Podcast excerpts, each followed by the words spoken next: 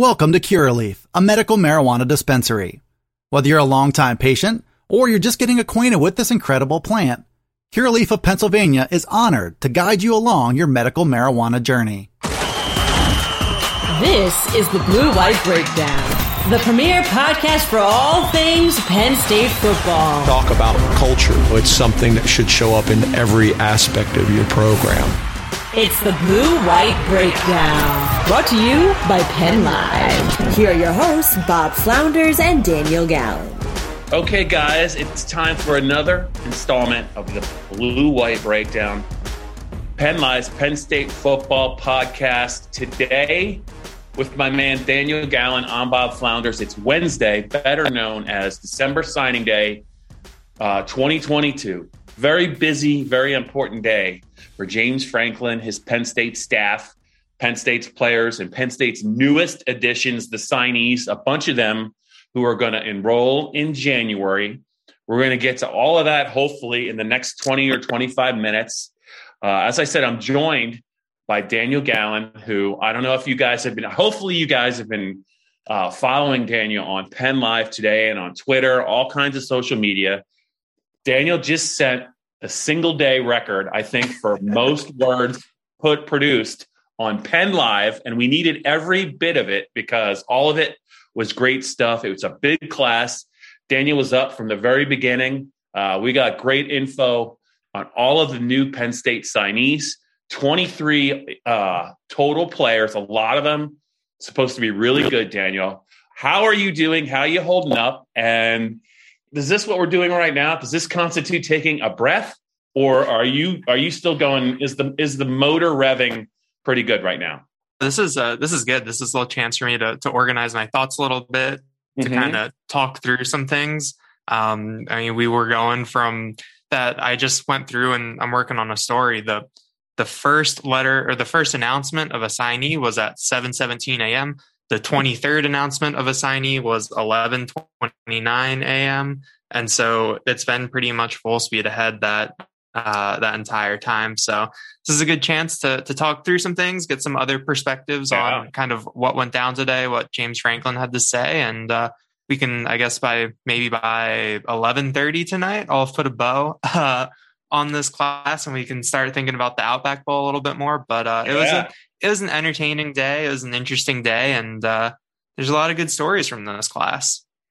Yeah, you you should have a lot to uh, work with in the in the coming days, weeks, and even months um, as we pivot from, you know, the twenty twenty-one season to twenty twenty-two. Uh, as you said, we heard from James Franklin. I think a couple of his lieutenants were made available via Zooms as well. But since since you've been doing it all, you know, all fall, all summer, you know, when you, as you just kind of start to just process everything that you've uh, picked up on today, what are your biggest takeaways? Um, what were your underrated moments? What, when you kind of have to talk, if you have to think about three or four things that really jumped out to you today, you know, that maybe not necessarily been were obvious to to the average fan, what what are some of the things? What are some of the themes that that emerged from uh, from the last twelve hours or so for you? Uh, there, there's kind of some, I guess, more like clerical stuff that we got answers on. Um, Christian Driver and Makai Flowers, two uh, four-star recruits. Uh, Flowers, obviously from C D mm-hmm. East. Uh, Christian Driver uh, from down in Texas. They were both listed by various uh, uh, recruiting sites as athletes on both sides of the ball. I think when Driver committed back in July, he said that he wanted to play wide receiver. His dad, Donald Driver, was a wide yeah. receiver. Um, and I think Flowers had said similar things where he wanted to be an offensive player. They were both announced as defensive backs today. And, and Franklin said that that just kind of came out of uh, conversations between the coaches and the players, and the players having the trust in the coaching staff. Like, you guys see us as defensive backs, that's what we'll do. And and Franklin, um, you know, he didn't shut the door on the possibility of either of those guys uh, playing wide receiver later in their careers. Uh, I mean, we saw Mark, Marquise Wilson uh, play both ways for Penn State um, this year. So that was something that that stood out to me as kind of a, a little answer that we'd kind of been speculating um, because mm-hmm. when you would go through the class, you'd be like, all right, they have X uh, offensive guys, X defensive guys, one special teams guy, and then two wild cards. Who knows how that uh, that might shake out. I guess a, a cool moment during Christian Driver's uh, segment during the broadcast, uh, Penn State was broadcasting from inside the Lash building, and then they would pull up on the screen um, the video call between James Franklin and, you know, the player, his parents, whoever else. Sometimes there were five or six boxes on the screen uh, with with various relatives. But uh, I thought it was a pretty cool moment with uh, James Franklin and Christian Driver. Um, Franklin coached uh, Donald Driver with the Packers in two thousand five. Yeah. Um, and Driver, both of uh, Christian Driver's parents, uh, Donald and I think Bettina, I think that's her name. Uh, they both got very choked up, very emotional. Um, Franklin said it was a surreal moment. Donald Driver said it was a surreal moment.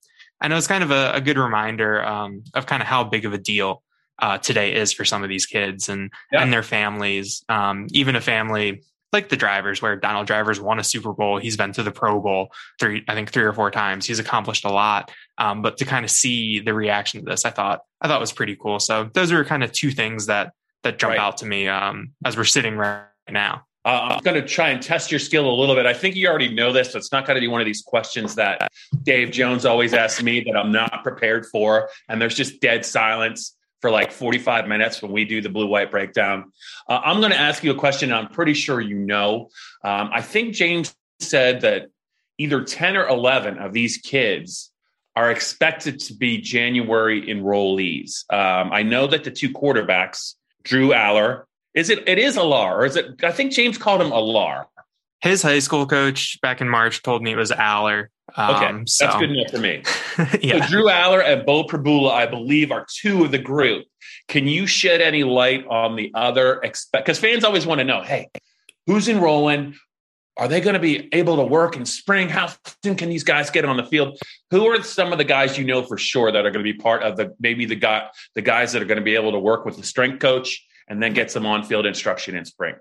So I have the list, uh, courtesy of someone who was in uh, Terry yes. Smith's uh, video call.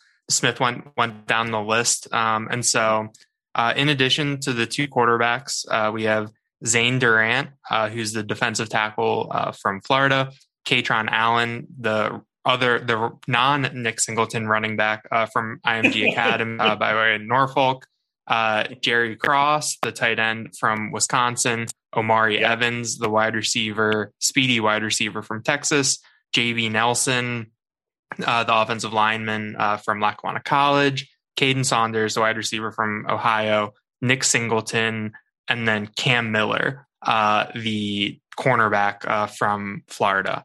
That's a really interesting group.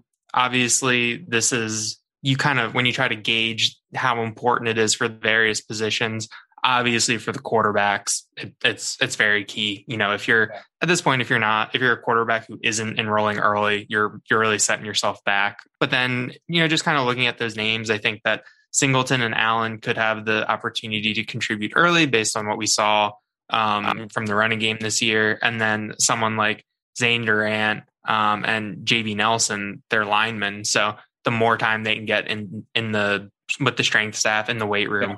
Uh, the better that'll be for them. Um, and then the skill guys, it's just kind of the the more time, the better. Um, better chemistry, better getting adjusted to the college game, better kind of figuring out what you need to do next. Yeah. And you did you, I, I think you did say Saunders is part of that group, the skill guys, January guy or not? Yes. Yeah, because yes. James has always said of all the positions, wideout is probably the easiest one. Wide out and maybe defensive back for special teams, but those guys are almost always, if you can play, they've always kind of, they've always fast tracked those guys. Caden Saunders, one of the most coveted recruits, I think, in the entire class. You know, Jahan Dotson, probably, probably going to be having had his swan song in, in Tampa in a couple of weeks. So there's still, there's certainly going to be an opportunity for somebody like him to, uh, to flourish right away. I know he's an exciting player. Do you like him? Yeah, and that was that was another cool moment uh, today where uh, they had Saunders. Uh, he was the last one to get introduced, and I think I, you know, I wasn't timing every moment, but I think he might have gotten some a lot, a little bit of a longer uh, segment. Um, mm-hmm. I think part of it was because he had so many family members on, but during his call with James Franklin, uh, Dotson came up, stepped up to the microphone. And I think, I assume it was kind of a, a surprise for Saunders. And Dotson told him that he wants Saunders to come to Penn State and have a better career than he did to, to break all the records that Dotson set. Um, and, you know, I mean, I think that I've almost run out of superlatives when, when I talk about Dotson, and it was just kind of a, a cool moment to see someone um, who was kind of that grounded. I think Saunders is going to have the opportunity to contribute early. Um, he's he's on the smaller side, so you kind of you kind of I guess you might pigeonhole him a little bit as a as a slot guy. Um, yeah. But I think that what we saw in kind of Mike Yurcich's offense is that a lot of this is predicated on just kind of getting the ball to someone in space and letting them make plays. And I think that's something that Saunders has has really excelled at.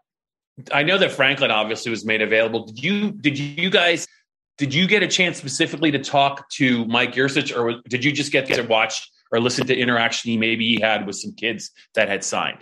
The only way Yurcich was available was through uh, yeah. the, his interview with uh, with Penn State media. Um, after Franklin, uh, it was Director of Player Personnel Andy Frank, yeah. uh, Taylor Stubblefield, who is the offensive recruiting coordinator, and Terry Smith, the defensive recruiting coordinator.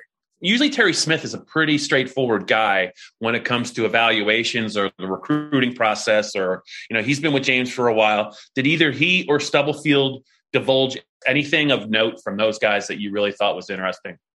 Yeah, I mean, I think the one takeaway is that it's going to be interesting to watch what Penn State does in the transfer portal uh, in the next couple of weeks. Uh, James Franklin kind of laid out the the positions of need that still kind of Uh, mm-hmm. remain. Um, Andy Frank talked about how when you kind of look at the transfer portal, there's there's certain positions that that stand out as ones that that you address, and kind of in generalities where, you know, the transfer portal is a good place to go. F- look yeah. when you're looking for offensive line depth, something along those lines. Um, so that's something uh, something to watch um, in the you know the next couple of of weeks.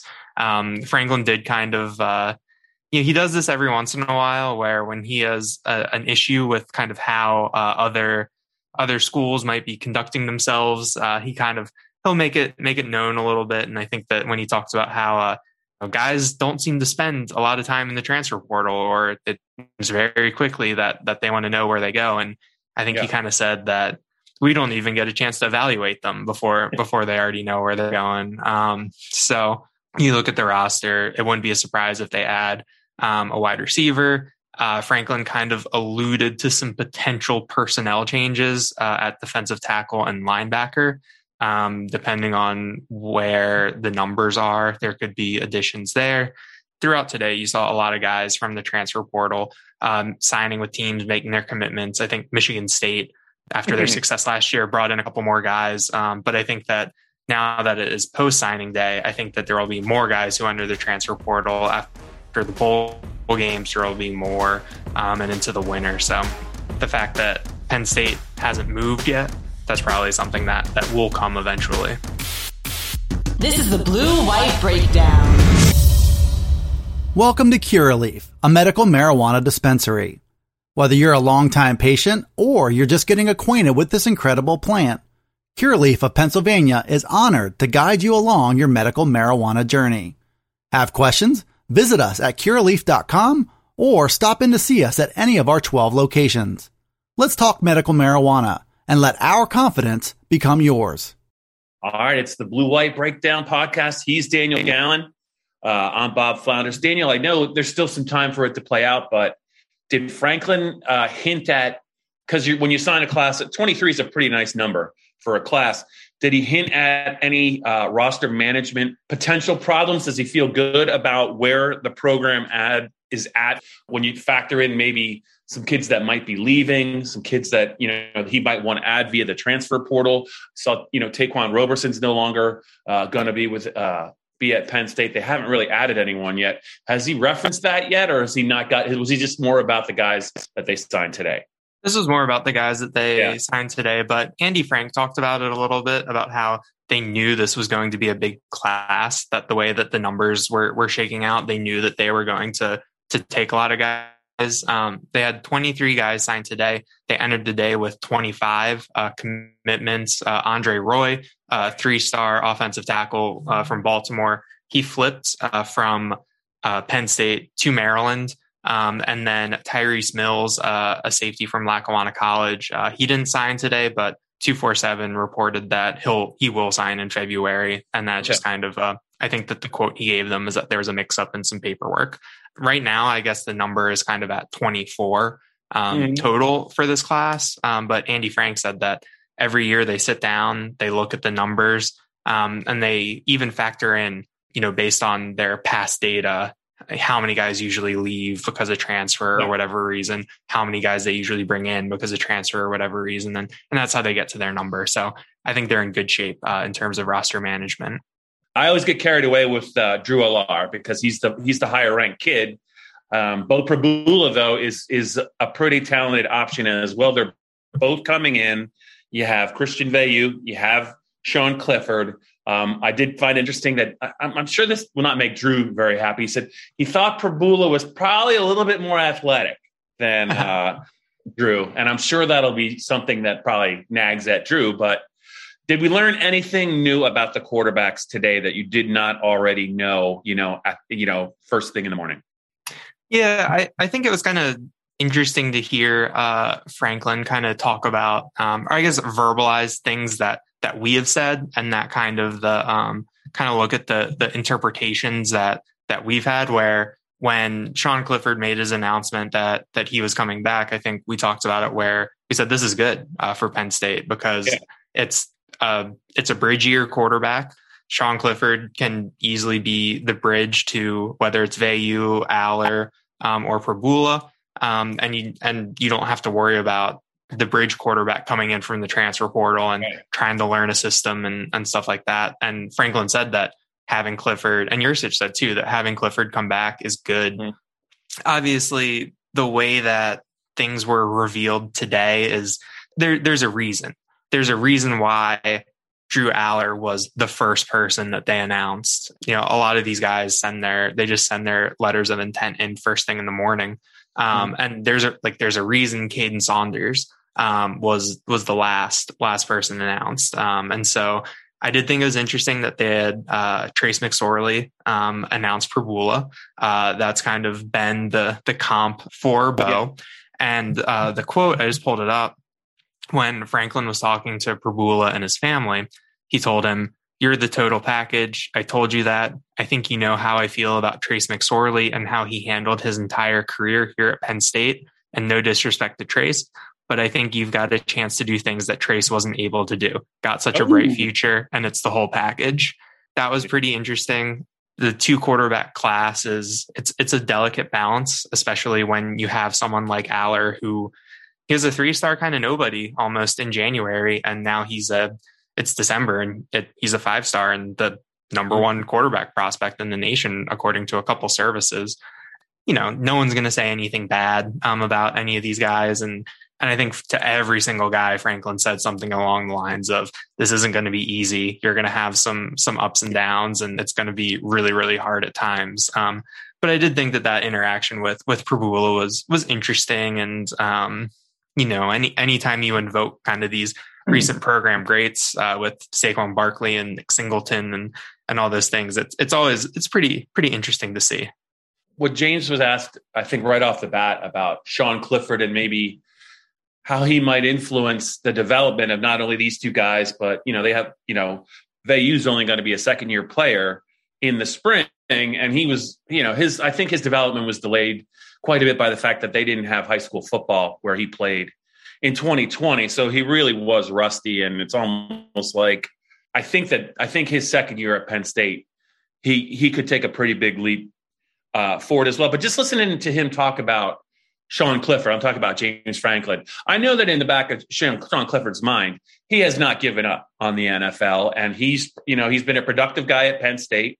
And if he can take a step forward next year, you just never know who the next buzzy quarterback's going to be. You know, look at Kenny Pickett. You look at some guys that really weren't thought of that highly at the beginning of the year. And I'm sure Sean's thinking about that. But I was just struck by the way, Daniel, that James talked about Sean. I was thinking as he was saying it that, man, he's like, if if things don't work out for Sean Clifford as an N F L player, I think James Franklin would love to have him uh, on his offensive staff, specifically working at quarterbacks, just talking about how he prepares and what goes into it, how he knows how to study film, how he knows how to kind of break apart defenses. Did you pick up on that as well? Yeah, a little bit. And I think that that's kind of how, how Sean's been talked about um, for a while. He's going to be twenty-four next year, which means that if he were to go to the N F L, he would be twenty-five at the beginning of the, the twenty twenty-three season. There's not a lot of twenty-five-year-old rookie quarterbacks floating around outside of uh, the random cases, uh, Chris Winkie, uh, I guess. Um, and so obviously I would never want to count out someone in their N F L aspirations. Yeah. And I'm totally fine being wrong um, if Sean Clifford were to become a, a starting N F L quarterback. But this does seem like the, yeah. the type of thing where this could almost be like a dry run uh, for coaching. It'll be interesting to see what he can do in kind of that that mentorship role. Um, I don't necessarily think there's going to be anyone. None of these guys are going to be challenging for the starting job right off the bat, at least. I mean, they talk about competition, but when you bring back a someone who has started the past three years and is a sixth-year senior, you know, that'll be interesting, interesting to see. And I do think that, um, you know, maybe in you know, six or seven years, Clifford is, is the next hot quarterbacks coach, offensive mind. And it, it gets traced back to, to him being a six year senior with these, these two hotshot freshmen in Veilleux. Um, and, and this is where he, he kind of takes those steps forward. And I think that Yurcich said that he was really excited to work with, with Sean again and kind of see how that plays out. Um, I wanted to ask you about the Harrisburg kid, Makai Flowers. The fact that he, I think, you know, he's always kind of thought of himself as a wide receiver. I know he can play defensive back as well. He's a, you know, what's he, six foot, six foot one. He almost looks like he's a little bit on the thin side. So if he's gonna, if he's gonna play defensive back at that height, I think I would think uh, safety instead of corner. Or how do you, how did you read what James said about him as an athlete that's with a lean towards the defensive backfield?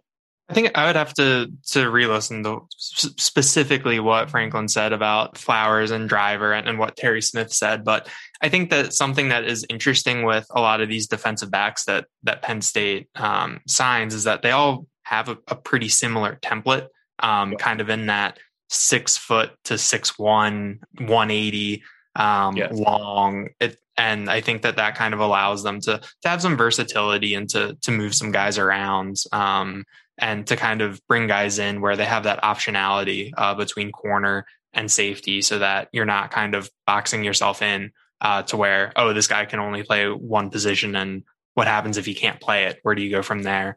But I think Flowers is an interesting prospect. I mean, he's someone who's been on the radar for forever. Um, I think first scholarship offer before his first varsity game, um, mm-hmm. won a state championship at Steel High last year, transferred to C D East, Um, and was still a, a pretty big-time playmaker on both sides of the ball. So the way that college football is now, um, just the more athletes you can get onto the field, uh, the better. And I think that the way that offenses are kind of set up and, and geared towards this year, if you bring in an elite athlete like Flowers or Driver um, or a, a top-level athlete, and you can get those guys to play on the defensive side of the ball, that'll help you down the road. Um, so I think that that'll be interesting to see kind of how those those two guys develop and and where they kind of settle in and, and find their niche um, at Penn State. Yeah, and if you're going to experiment, this is the time to do it, right? You either can do it right away in your career. Um, they moved around Micah Parsons uh, when he was a January enrollee. They had him at middle linebacker. You know, it, it, he just was, you know, and then it, they moved him to kind of the, you know, to the, to the, uh, to the weak side. And that's really where he took root. But in the N F L, it turns out he's actually probably a different cat entirely, uh, just a hybrid defender who can do whatever he wants. But, you know, Penn State's had some pretty good success with transitioning kids to the defensive side of the ball. Usually when they do that, a lot of them either end up uh, starting or they play key roles uh, for Penn State. Neither one of these guys, you know, have played it down. A lot will depend on their development, what they're able to do in the classroom and what they're able to do, you know, as part of as, in strength and conditioning to get onto the field. But yeah, I'm always curious when they move a kid before he's ever played. But when you list him as an athlete, I'm sure the kid always thinks he's one thing, but you know, the, the tape doesn't lie. So I think, I hope these players realize that the coaches are just trying to do what's best for them, get them on the field where they can flourish, because, you know, to try and be a wideout anymore in college football, you have to have a, You have to either have a spectacular, you must be spectacular at one thing or you have to be really, really good at just about every phase of the game to even get on the field. There's been a lot of pre- players, Daniel, at Penn State that you, they look like N F L players coming off the bus, you know, at Penn State, and it just has not worked out, whether it's Saeed Blacknall, whether it's Irv Charles, whether it's Justin Shorter. So mm-hmm. hopefully these guys will not take that as a slight, and they'll they'll take that as, hey, we see this as a role you can succeed in. But I think sometimes when you're seventeen or eighteen, you can be a little headstrong. Hopefully these two these two guys, especially Driver, who's a who's the who's the son of a former uh, N F L, a great player. I'm sure I'm sure his dad has had some discussions with him uh, regarding a switch as well. Yeah, I mean, you you bring up some good points about that, and I was thinking about it today actually, where this is the first National Signing Day that I've worked, I think, since twenty seventeen for the twenty eighteen class. And the mm-hmm. two commitment ceremonies I went to, I think during those couple of days in December, I went to I went to Northern Virginia uh, for Ricky Slade. Uh, then the, the next day, I drove from Philly over to New, New Jersey uh, for Justin Shorter. There you um, go. So I think that that's kind of the the thing that you always have to kind of keep in mind uh, today, that these are a lot of seventeen and eighteen year olds. You don't necessarily know um, how it's going to go, how it's going to turn out, whether or not Penn State is actually the right place um, for all these guys. But um, I do think that Penn State does kind of a, a good job of, um, and all programs do this of, uh, you know, this is, this is about the future. This is a, a good day for the kids, a good day for the program. Um, but at the same time, you kind of, you know, the the reality of kind of what what we're up against and, and what we're watching kind of comes through, and who who is still standing on in the next three years or four years and and who goes to the N F L. It's going to be it'll be a lot of fun um, to to watch, because this class is is really deep. There's a lot of intriguing guys, and there's twenty-four guys in it, and we didn't talk about Tyler Johnson, Zane Durant, right. um, Kevin Winston Junior Any of these guys could could, could make the play. Well, um, plenty of time. Before I let you go, I just wanted to give you the opportunity.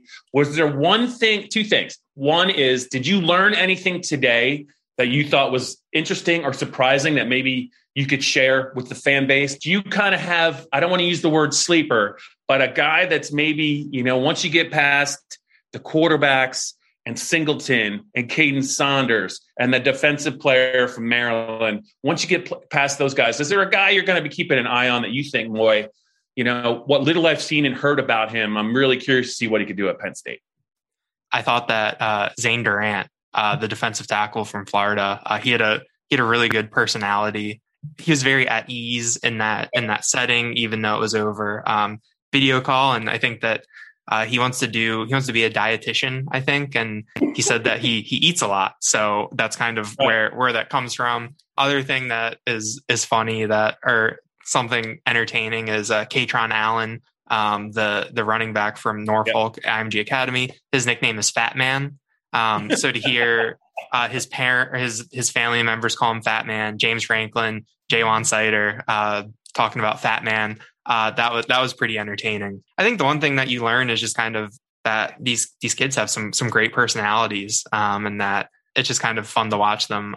In terms of sleeper, you look down pretty on the lower end of the rankings, and you see uh, Tyler Johnson, um, the three-star wide receiver from Magna Vista, way down in Virginia. Uh, it's basically in North Carolina. I was that's one of the places where when you look at it on the map and you start zooming out and you keep waiting and waiting and waiting to see something you recognize. Uh, that, that, that was that was an experience. But um, I ran the numbers and it looks like a typo, but he averaged twenty-eight point eight yards per catch over his final two seasons um, of of high school football.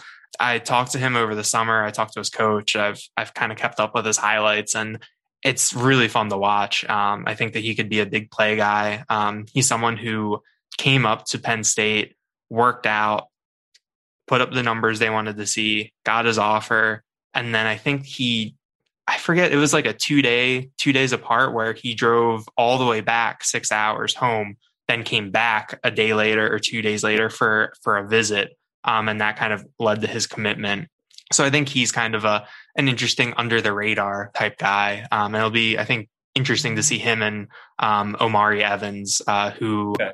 uh, played quarterback um, because that's what his his team needed him to do. But he's a four three guy. And so I think that on the offensive side, those two guys, and then Defensively, Cam Miller, the four-star cornerback from Jacksonville, it's three minutes into his uh, highlight tape before you see him play any defense. But before that, you see him play quarterback, wide receiver, punt returner, kick returner. Um, he was an option quarterback for a while, so he's got some athleticism. And there's something about option quarterbacks that I have a, a soft spot for, and kind of how the, those guys take the next step. Yeah, Tommy Frazier for me. Love Tommy Frazier as a Nebraska fan, so I'm all about the option. Eric Crouch, another good. Oh one. Yeah, but that's uh, those are Nebraska guys, and their their program's kind of in the toilet. So I should probably shut up about Nebraska. Daniel Gallen, thank you for spending the last half hour with me. It was been educational. I hope you get some rest. I know you're not done working, but it's been enjoyable watching you the, uh, the last couple of weeks and actually all season. Uh, juggle a couple of different jobs for us, not only covering Penn State football, but is it your, you keep your ear to the ground. You keep your eye to the ground. You keep your ear to the ground on the Correct. recruiting trail. And I know that's not easy to do because, you know, you don't have that much downtime to begin with. So I enjoyed signing day with you. I enjoyed speaking with you. Uh, we'll be talking about, uh, I'm sure we'll be talking about some signing day stuff next week. Hopefully there'll be no news breaking on Saturday or late Friday afternoon. That would be ideal. But uh, I'll talk to you soon. It's been great uh, catching up with you. I enjoyed some of the impressions you had of your first signing day covering, I think, Penn State, twenty-three kids for twenty twenty-two. It'll be fun looking back, Daniel, in about three or four years and seeing who the hits were and who the misses were, because it's never quite goes the way you think it's going to go. This has been the Blue White Breakdown, brought to you by PennLive.